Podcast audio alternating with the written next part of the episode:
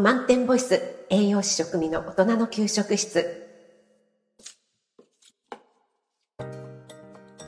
おはようございます。いつも聞いていただいてありがとうございます。初めて聞いてくださった方もありがとうございます。先日、えっと、一昨日ですかね朝の配信の時に私の公式 LINE にまだ登録されてない方はよかったら登録してみてください、えー、その季節のレシピを1ヶ月に1つプレゼントしてますよというようなお話をさせていただきましたら早速何名かの方が登録していただきまして本当にありがとうございます。私からの自動メッセージと8月のレシピ届いてますでしょうか？私も今一つ公式 LINE が手探りでやっているので、えー、なんか届いてないよというようなことがありましたら、えー、一言メッセージとかスタンプでもいいのでお知らせいただけると嬉しいです。はい、今日はですね野菜に塩を振るのはということでお話ししていきたいと思います。こちらはですね美味しい法則という、えー、野崎博光さんですね、えー、日本料理の料理人さん有名なね料理人さんの本。こちら結構私愛用して読んでるんですけどもこちらに書かれたこ書かれていることを引用してお話ししてみたいと思います。皆さん野菜に塩を振りますか？よく、えー、きゅうりの塩もみとかキャベツの塩もみとかね生で食べる場合ってこう塩で揉んだりしますよね。サラダでそのまま食べるという時はこの塩もみというのはしないかと思うんですけども例えば和え物だったりお漬物を作る時っていうのは野菜にね塩を振ると思うんですよね。でこれはなぜ振るのかということなんですが次の味が入る準備のためということなんですね。例えばきゅうりの酢の物を作るのであれば最初に塩を振っておくと次の甘酢が入りやすくなって味がねとっても馴染みやすくなります、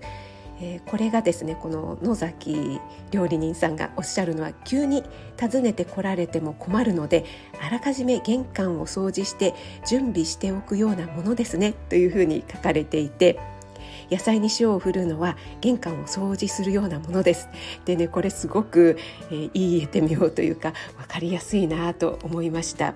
確かに私もピクルスなんかを使う作る時に、えー、ちょっとねもういろいろはしょってもう面倒だからもうそのまま生のままピクルス液につけちゃおうなんていうことをやりますとなかなかね味が入っていかないということがありますね。これ野崎さんがおっしゃるには味の道を作るということでつまり味のないところに味をつけるわけだから両者を取り持つ通訳が必要でその通訳がイコール塩の働きなんですよということで書かれています。塩を振って野菜の水分を少し出しておくというのは味を入れやすくなる馴染みやすくなるということなんですよね。なので裏を返せばなんかどうも味が入っていかないな馴染みにくいなと思ったらこの通訳がいないというふうに考えていいんじゃないでしょうか。ということです。はいいかがでしたでしょうか？私以前に、えー、板ずりの意味についてちょっとご説明した配信があります。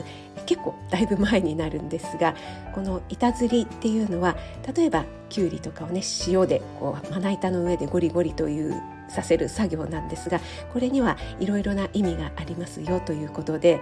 塩によって緑を鮮やかにするというような意味だったりあとは表面にこう傷をつけることで味が入りやすくなる。これはね今お話ししたような内容とかぶりますよね。そして野菜の青臭さですね。青臭さを緩和する軽減するというような効果もあります。料理はちょっとした下ごしらえの差で結構味が変わってきたりします。際に塩を振るのは味の道を作るため通訳の役割ということで、えー、野崎さんの本を参考にお話しさせていただきました。それでは今日も素敵な一日となりますように気をつけていってらっしゃい。